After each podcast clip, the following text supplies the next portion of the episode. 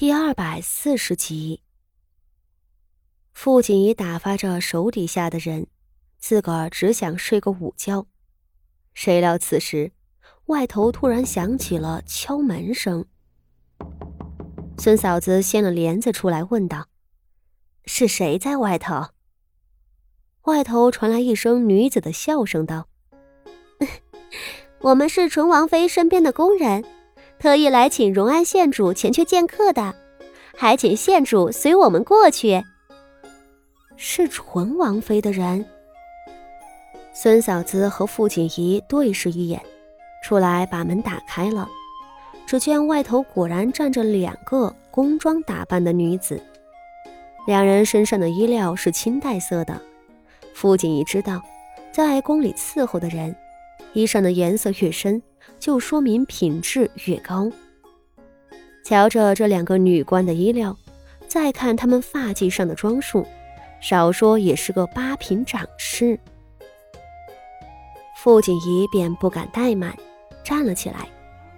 两个宫女进来，笑盈盈的行了礼，行止端庄大方，通身贵气，显然的确是有头脸的女官。两人笑道。纯王妃娘娘特意邀了您过去，还有几位郡主也在的。傅锦仪点点头，心里有些踟蹰。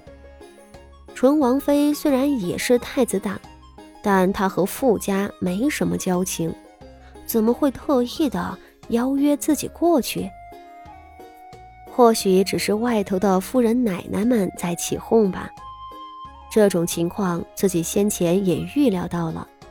他躲在屋子里，但外头很多人却不想让他清静。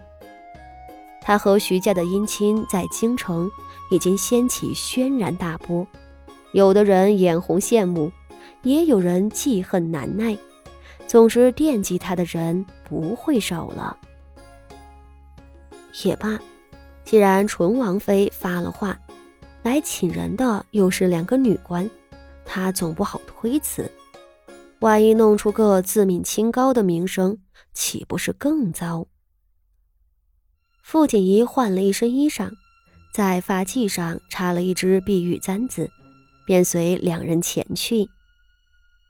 两个女官服侍着傅锦仪出了芝兰堂，一路往南边走去。应着为老夫人祝寿的筵席是设在景和院前厅的，这个方向倒是没有错。傅锦衣一开始也并未留神，但走了两刻钟，他就觉出不对劲儿了。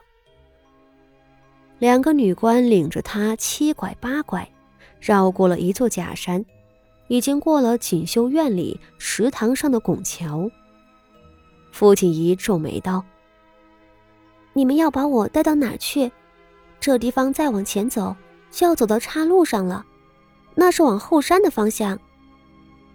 女官们却笑道：“ 县主如今身份不同，我们是绕道走的。前头贵府的大道上人来人往，还有不少男客，不要冲撞了您才好。”一臂上来扶着傅锦仪的胳膊，继续走。两人的说辞合理，这时候傅锦仪倒也没有觉得奇怪。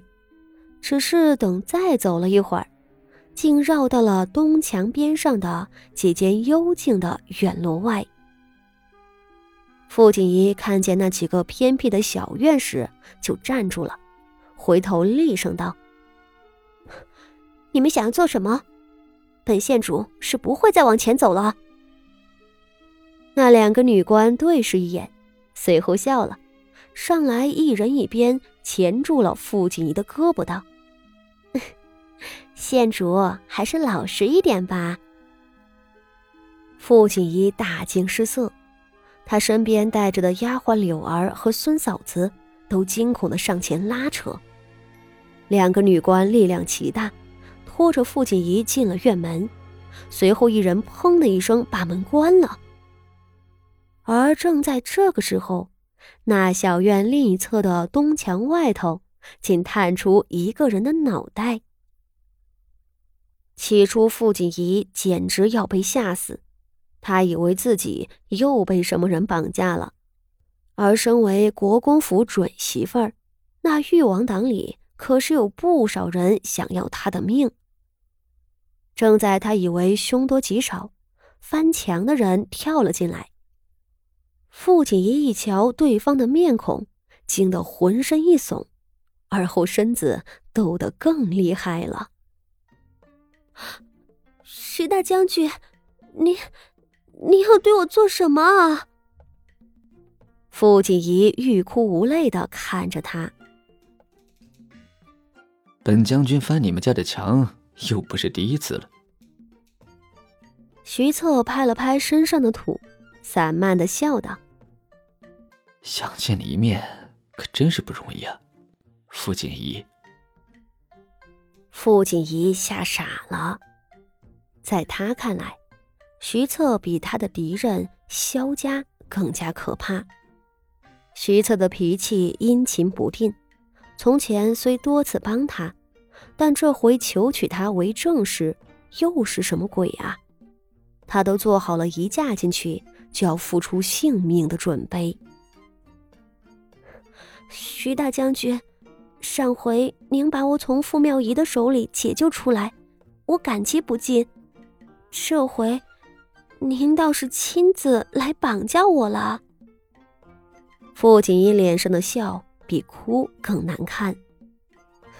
您，您，您到底要怎样啊？徐策看着他笑了。哟。我要把你怎么样？他的笑意中透着莫名的意味。瞧你这话说的，像是我要把你吃了一样。我可是你未来的夫君，夫为妻纲，你居然这样同我说话？不不不，我不敢，我哪里敢得罪您呢？傅锦仪的头摇得像拨浪鼓。徐将军。我是觉着吧，我的确出身小门小户，配不上您。您，您高抬贵手，别为难我。徐策眼角抽了一下子，脸色更微妙了。果然，我得到的消息没错，你是真的不想嫁给我呀？他轻哼了一声，竟转手一手捏住了傅锦仪的脖颈。逼视着他道：“你一直在逃避这桩婚事，甚至每日把自己关在屋里不肯出来。